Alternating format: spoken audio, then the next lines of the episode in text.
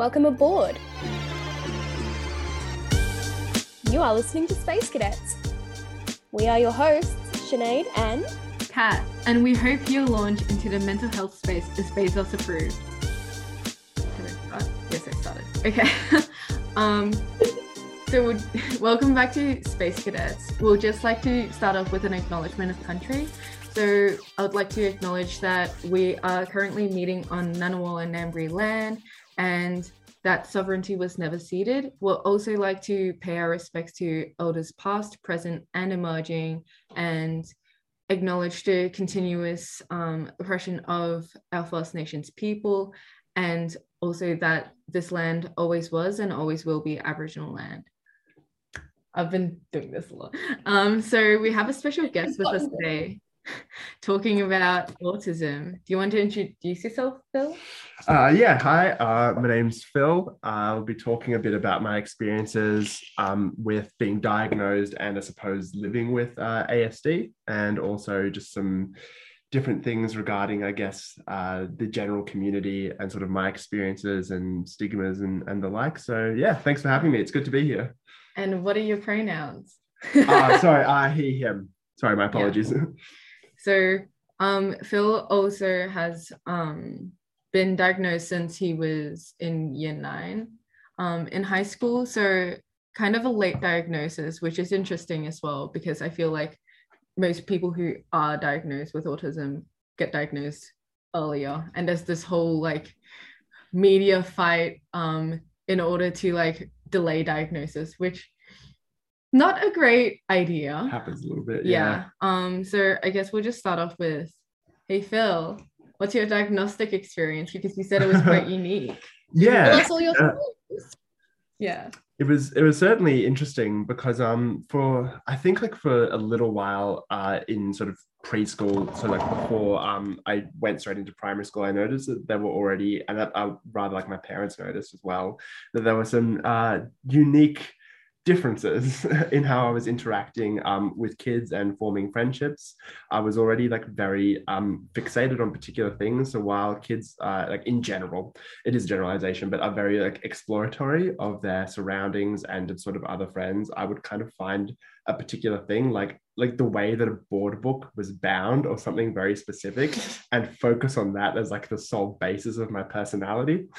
Um so i would yeah like uh, i remember at one point um in like a playgroup things this is like the year before preschool i would constantly go around with like that board book and sort of go up to people and talk about the way it looked and the way it was bound. And i think that like my parents are sort of like that's unique but everyone is entitled to their own proclivities and so like, is Phil like, is Phil just a geek or is this something else? i think they might have put it Like down they just now, they just have a nerd kid.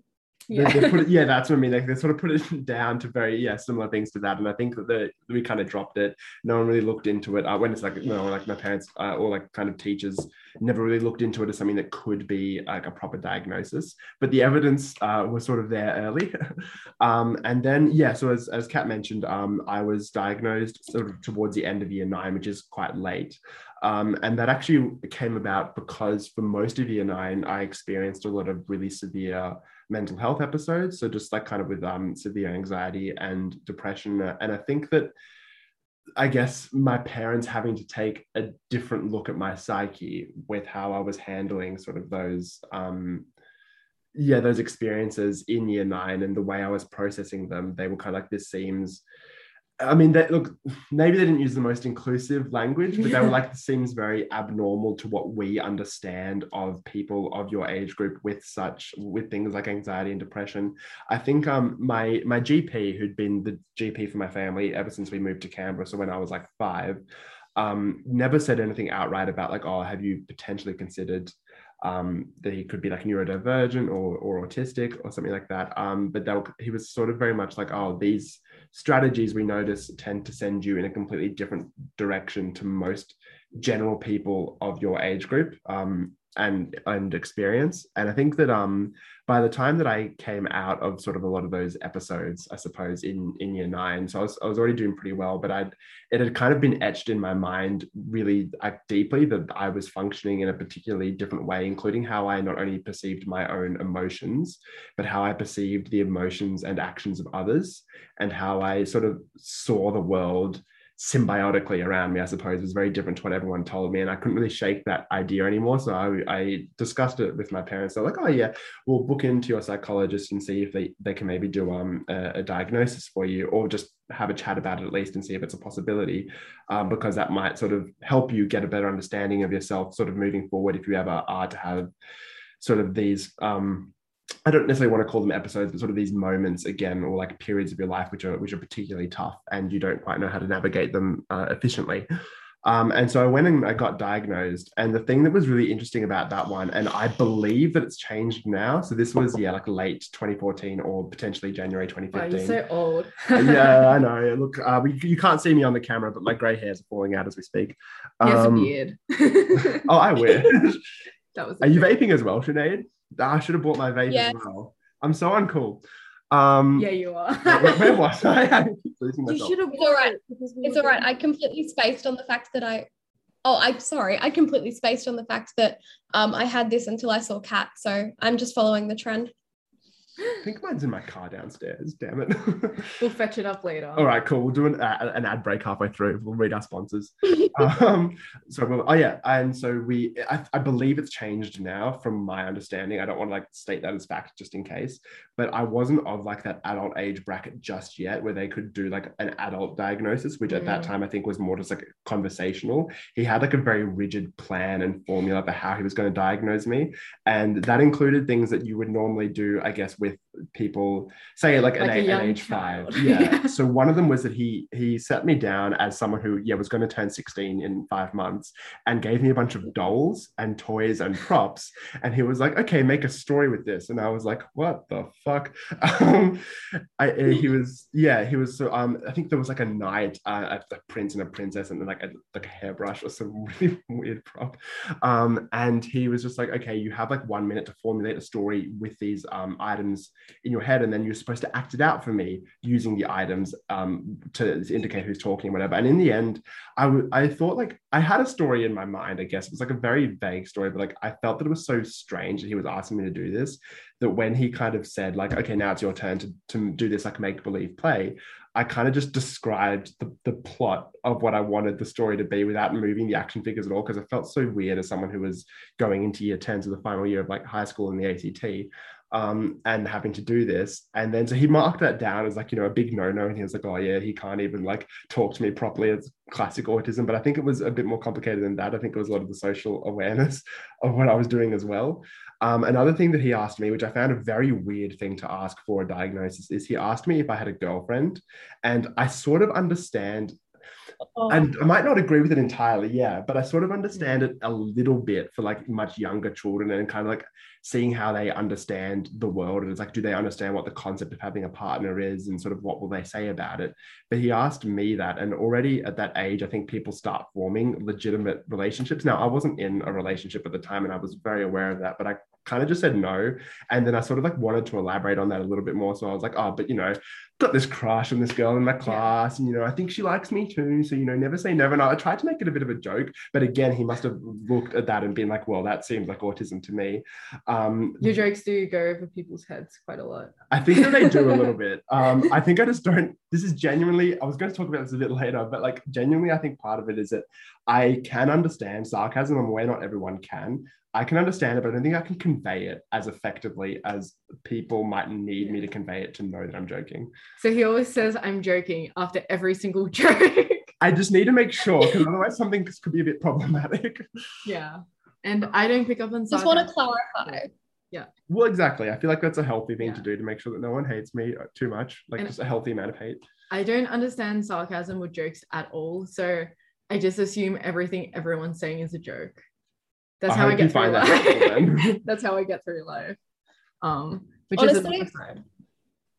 Yeah. Honestly, same. Like, I can I don't know. I'm sometimes like really bad at vibing when someone's being sarcastic. I'll just look at them for a second and like it takes my brain like an extra second to like work out whether they're being sarcastic or not from like the context. And you know, it's just like the little like loading symbol. Yeah. I, I, I just assume, and unless they repeat themselves and get more angry, then I know that they're telling the truth and that they're not trying to joke with Yeah. me. And I'm like, oh, this is a serious circumstance. Gotcha. But sarcasm over text is the hardest thing Oh, for me to God. decipher. I don't know if it's the similar with you guys. My ex used to have to do the slash S thing. Slash S, yeah. There's a lot of different types of um, text components where it helps you decipher tone because they just write down the tone. Yeah. Um, and that's the only thing that's ever helped me. It's like the equivalent of me saying I'm kidding in person. is Yeah, putting that down in dash exactly. Um, also, disclaimer alert, never been diagnosed, but I suspect I'm somewhere on the spectrum. Um, from conversations with Mm. Phil, from conversations with other um, autistic friends of mine. And also just like having joined a lot of groups where majority of the voices are autistic and going like, huh, yeah, no, that makes sense. Yeah, like you start to relate, I think, a bit too much Yeah. and too personally to all these things. You're like, oh, it's a possibility. And again, like that's how I started getting my diagnosis. Hmm. Is I was like, oh, it's a possibility, and having a diagnosis may be beneficial, not just in personal life, but also in professional life too. Yeah. Like going into workplaces and identifying as someone that might need a little bit of extra assistance or clarification in certain areas is actually really helpful because I find that people in general, and I'm not saying that they're mean spirited on purpose, maybe it could just be like a lack of awareness, Mm. but I find like without a proper diagnosis, certain behaviors are less excused, well, not so much excused, but more like they're kind of like, well, yeah, it's sort of like, well, how come you are like this? You know, like it's so simple, you should just be able to do this. It's the same with like ADHD and being typed as lazy, Mm. right? If you don't have the diagnosis, it's really hard to prove that you're not lazy. You just have like a severe level, low level of dopamine. And so you have like your brain actively wants to underdo Mm. Yeah, or it actively underdoes things. So you want to actively overdo things to compensate. yeah, Um, but because no one can really see in your brain, it's hard to sort of make that connection. Um, yeah. So um I guess well, you went through like um how you were like, huh, this is how we came to the diagnosis. What was the sort of initial appointment for you like, um, besides the like whole doll thing? Well, yeah, there, there were bits of the diagnosis, like the test, which I think were probably handy. Um, and that was actually more that was more like the conversational side of it, which is why I think it's it's good that like diagnosis is more based on conversation. I think these days, my understanding of it, than like set criteria, like what does he do with the dolls, as an example. Yeah. Um, because I think, well, first of all, I I think had a bit of an advantage because this is the same psychologist I'd already gone to when I was dealing with my heavy anxiety and depression. So I think he understood my psyche a bit more. So when he, we had more of a conversational side of things, like how like how do you feel when you feel sad? How do you feel when you feel excited? Do you like often look into the future? That kind of stuff like that. Um, he kind of I was able to sort of be like, as you know, I feel like this, and he was sort of able to draw back on that. So Yeah. it thankfully wasn't with a completely fresh professional. Um, and he almost actually didn't give me a diagnosis, funnily enough, even though like all the stuff with the dolls and him asking me if I had a girlfriend was like com- apparently box ticking. Um, he he uh, he was like, look, based on the conversation, I think that I was almost not going to give it to you because it just seems like maybe you are you relate slightly differently, but you have enough understanding and principle of what we as society deem as like human interaction to not be diagnosed. But then he was like, however, I also see that maybe you mask really well. And so therefore I'm going to give you the diagnosis anyway, because you've now gone up to the age of 16 in your life or almost 16, not having a diagnosis and you've you've achieved enough that would be considered like, oh, these, these are neurotypical achievements. yeah. Yeah. And he was like, but I Yeah. saw, he was kind of like, I see through you, which felt really weird at the time. But I am overall thankful that I have the diagnosis Yeah. um, because it's helped me to understand a few things I think, Yeah. throughout the years. and like that's a major thing as well is that a lot of um therapeutic means that um are currently being researched in the study of autism um sort of indicate that um these psychologists want or like people who are in psychological science really want to like figure out how to mask from an earlier age so that people so Yeah. autistic children can fit better into society and like you're just encouraging them to mask from an early age making it harder for Yeah. autistic people to get a diagnosis Yeah. for their au- fucking autism Pretty much. and masking doesn't alleviate any of the symptoms in fact it actually burdens you and makes it harder because you have to put in all that effort to just seem normal yeah. and yeah that's why like your diagnosis is very unique in the sense that you were diagnosed from a much older age um yeah. than- Unlike a children's test. yeah on a children's test and that most people with autism um or most autistic people are diagnosed from a much earlier age i think my parents almost saw the diagnosis for me when i was younger because i was very i was mute um for three years and they were like pretty sure your child's supposed to speak at some point within your first or second year um, but I could only say one word, and that was the word we used for milk, which was nenan. So I would just point to everything and just say nenan because that's the only thing I knew for certain. I can say that. Yeah, look Um, I couldn't even say mama or ba or papa, which would have been like the easy, the first words of a baby. Mm. I could say, yeah, I could only say the word for milk. I had a lot of speech troubles, which is associated sometimes with like the more visible side of autism Yeah. from what i understand um severe speech impediments when i was younger um really bad at social interactions and stuff like that but my parents took me to a speech therapist and they're like is she Arsla? and they told the story to a lot of people which makes me feel a little bit weird Yeah. um and the it's speech kind of like fun therapist fact about our yeah and the speech therapist not a psychologist speech therapist was like nah i don't think she is. And then they were like yep okay that's fact now. Let's move on. Yeah. yeah. Asian communities also find it hard to just diagnose in general unless it's like super super super debilitating and you can't mask beyond it. Right. Interesting. yeah. But like my masking's gotten to the point where i hate looking people in the eyes. It no it creeps me oh, out. But i look at their entire faces and that's how i get through like looking at them Yeah. and they think i'm looking at the eyes but i'm looking at the details around their eyes so i can be like ooh there's a cool pimple Well, that was one of my best masks Yeah. too. Looking at that little bit between the eye and the eyebrow, Yeah. because it like it almost looks like eye contact, but Yeah. I'm not being that confrontational, and it's the perfect middle ground. my dad used to make me look at people's noses but i knew that people could tell i was well, looking yeah, because your eyes are then too far down. Yeah. You have to have like a perfect Yeah. vision. Even i eyebrows. look at your eye bags and like the corners of your eyes Same. Why is this so relatable? because oh we can do a little segue into the comorbidities of autism yeah. so adhd and autism have a lot of overlap sensory issues um, executive dysfunction um, inability to regulate emotions correctly quote unquote correctly Correctly. and general stuff like that. Um, there is a lot of overlap, which is why it's also hard to get diagnosed with both, because some of m- maybe majority of your symptoms from autism are within the overlap, and you've already been diagnosed with ADHD, and maybe you have ADHD. Yeah. so it's really hard to be like Yeah. I have enough I- like- to show that I have autism as well. Oh no, oh, you've just My appeared on connection. Russian Aid. Sinead, come back. Okay, you're back. Was it something I said?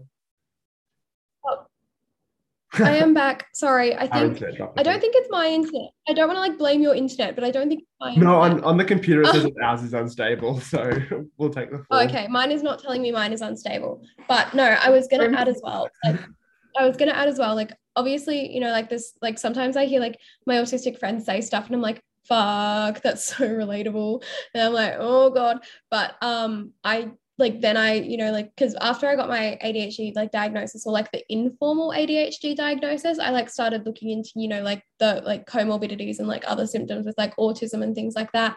But you know, I eventually came to the conclusion that like I, I I'm I'm fairly sure I, I don't have autism and the the chance of it is not something I have the energy to pursue right now. Yeah.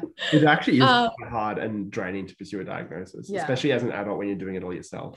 And And Fun fact. expensive. yeah and something we would like to tell anyone who's listening and is worried that their autism is invalid like um from my understanding, the autism community actually accepts um, self-diagnosis purely because getting diagnosed is a privilege. Um, Yeah. A lot of people have the time, the energy, or the financial means in order to seek a diagnosis. And as you get older, it gets increasingly harder to do so.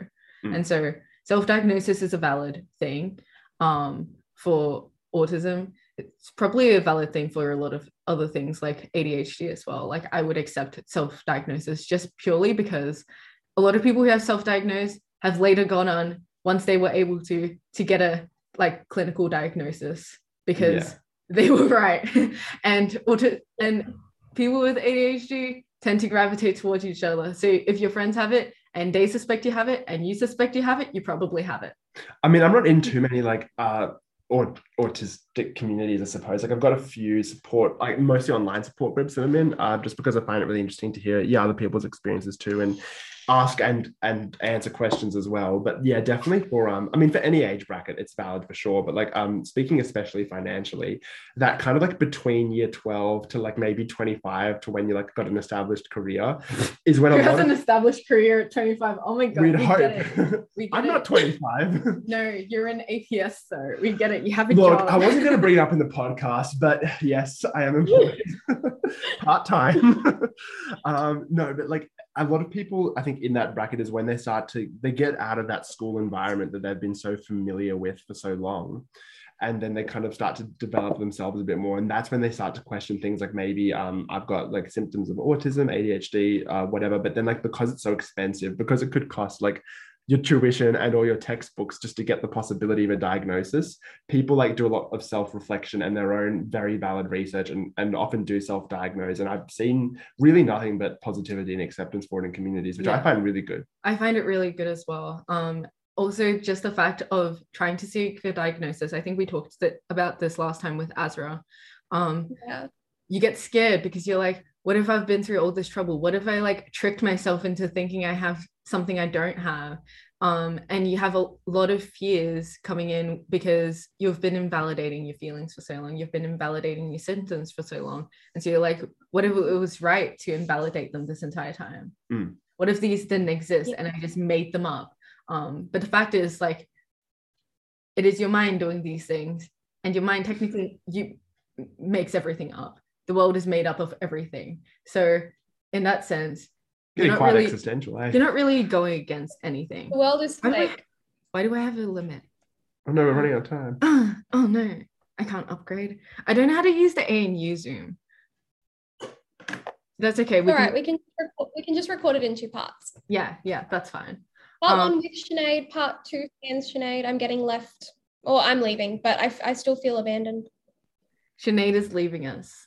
why we Sinead? feel abandoned. Why would you do this Uh, i came on here just for you because I don't want to fail my course. That's okay that's very fair. because people are listening will support that yeah, yep. I hope. Um, I really don't want to fail my courses either. I've been doing manifestations, and I think they're really working. I've manifested getting to the next. We're next. out of level. Mercury yeah. Retrograde. We're out of Mercury retrograde. Um, it's gonna get better here. I really hope so. In the middle of Mercury retrograde, I lost a friend. I lost a Mm. love. oh no Didn't really lose the love. We still say I love you, but yeah. well there you go then ooh, a little sneak peek into Kat's personal life. How Yeah, we love to hear it. We love to hear it. We love the drama, or at least I don't know if you guys do, but I love. I mean, I don't like participating in drama, but I love hearing about drama. I love hearing about drama. I hate participating in drama. I, I wait for other people to participate so i can hear about it Yeah. I'm just like, I need to live this drama vicariously through you No. because I know that I won't personally be I'm like, I hate affected. drama, but I'm like, tell me everything that happened and all the fights you had. Yeah. It's really fun. Guys, we're not toxic for anyone listening. We're really healthy. No, We're good friends. Um yeah. So just before what did you want to say? I, I, oh, I just said to the friend thing. I've got testimonials. Testimonials. Ooh. People will testify that I am a good friend. I hope. Will they? I hope. What if you get like one bad Yelp review and then like your score goes down from five to three? Your whole business will have to close. You've got to start up It's a like circle. it's like the the Uber drivers rating you. Like I got so offended when my Uber like because I used to have like a five star Uber rating and then it dropped to like four point eight and I was like, what? I freaking hate that. It's like I didn't even vomit in your car and you're gonna mark me down. What the Yeah. hell? I held it in. Exactly. I'm like, what did I do? I think I got marked down this one time because I was trying to find my friend because we sent the police to her to make sure she was okay. Oh, that sounds and pretty I was just like, let's go on a. I was like freaking out and I was like blubbering and I was just like, just drop here, no, go there, blah blah blah. Oh, okay. But that's like understandable. But like Uber driver, please have some empathy. yeah, that's a particular kind of incident though. Yeah. I feel like you get marked down based on how loudly you slam Yeah. the door. There was this other. Yeah, that's what I've been told because um Elvis has like a five star Uber rating and I'm like, oh, one of my friends has a five star Uber rating and his trick is to leave the car going like, oh, that was fantastic. I'm gonna give you five stars so that they have in your mind, oh, this is a switch. We're gonna exchange five star ratings for each other. And I'm like, that's genius. It's an Um, agreement. And there was this one time where I stopped breathing in the back of an Uber. Ooh, My friend was just like, please pull over. We need to get an ambulance. And he's like, nah, we're nearly there. oh my gosh. What the fuck? yeah. She reported him. So that's fine. Uber drivers are wild. Yeah. I was gonna There's say, what are they gonna mark you down because you stopped being alive in the Oh, Uber? no. I don't think it was my Uber. All I Okay. remember is waking up the next day feeling Died fine the back because someone going like, Kat, you died. I'm like, haha, very funny. And he's like, no, for serious. And Oh. I'm like, this isn't a joke. Question mark. I can't tell from your tone. Um, yeah. That's a We're lesson. gonna Watch fi- how much you drink, Yeah. kids. And this podcast is basically going to be a self discovery of Kat going like, I'm self diagnosing myself as we speak. Um, yeah, but I'm going to seek a diagnosis at some point after I'm done with all my exam stress. I think I need to. One thing at a time. It can be quite Yeah. taxing though, emotionally. Yeah. But also just the way that like someone was like pointing to me going like, I'm gonna call it, you have you have autism. Um, was the exact same way one of my friends told me that I had ADHD. So I'm just like parallels. Parallels. Potential. Actually, that's funny because um, I don't know many people. I think who have both diagnoses. I think you are lumped. There's so much like overlap, but you are kind of usually you end up with one or the other Yeah. because of the overlap. People aren't like, oh, this is clearly separately ASD and then separately ADHD. yeah, exactly. Yeah. So it's a worthwhile field, I think, for people who have comorbidities to look at the comorbidities and see if anything else aligns as well, Mm. or any if anything else aligns better, perhaps. Because I know, like, um, with ADHD, BPD it often gets misdiagnosed as BPD in women, um, Mm. and be- it's because they have so many overlapping symptoms as well. The only real difference is that BPD is caused by trauma. ADHD just happens when you're a child, Yeah. pre like primary school age. I think sometimes people can't really um acknowledge just how much um crossover or overflow there is Yeah. between the two because like a lot of I feel like if you get both diagnoses, there's a bit of like it's an unsaid stigma almost. And I think we are making like good progress with it, but it's almost like that you're double dipping on diagnosis in a way. It's like, well, you either have this or you either have that, you know. And like, how can your symptoms be actually two things at once? Yeah. But that like these um diagnoses are just to help you understand like the ways in which your brain works and your brain might work in two different ways at the same time And then you have two sort of supports and two Yeah. ways of understanding yourself. Yeah. No. Which handy. And yeah, like on the BPD thing as well, like I have a friend who like got diagnosed with BPD and like, you know, like it, it wasn't a misdiagnosis per se, like she got additionally diagnosed with ADHD later, but it was the fact that, you know, she was able to get diagnosed with like BPD years before, like she was able to get diagnosed with ADHD as well. Like I know Mm. that like, this like isn't the point of like this part but you know like people are still so wary to diagnose like i guess adhd but both like also like autism in kids. I don't know like why i mean i, I know why it's the stigma but i don't know. Yeah. Like logically i know why emotionally i don't know why you know? Um but on that that actually- very fun, on that very fun and fruity note i feel like i'm gonna have to dip. So apologies for my like half presence in this episode. Um but i have a group project. It is week 11 um and i'm stressed and Sinead needs a hug give her a hug everyone Thanks, many hugs, yes. Okay. Alrighty, I will see you guys later. Yeah. And uh, enjoy the rest of the podcast. everyone. thank you Yeah. bye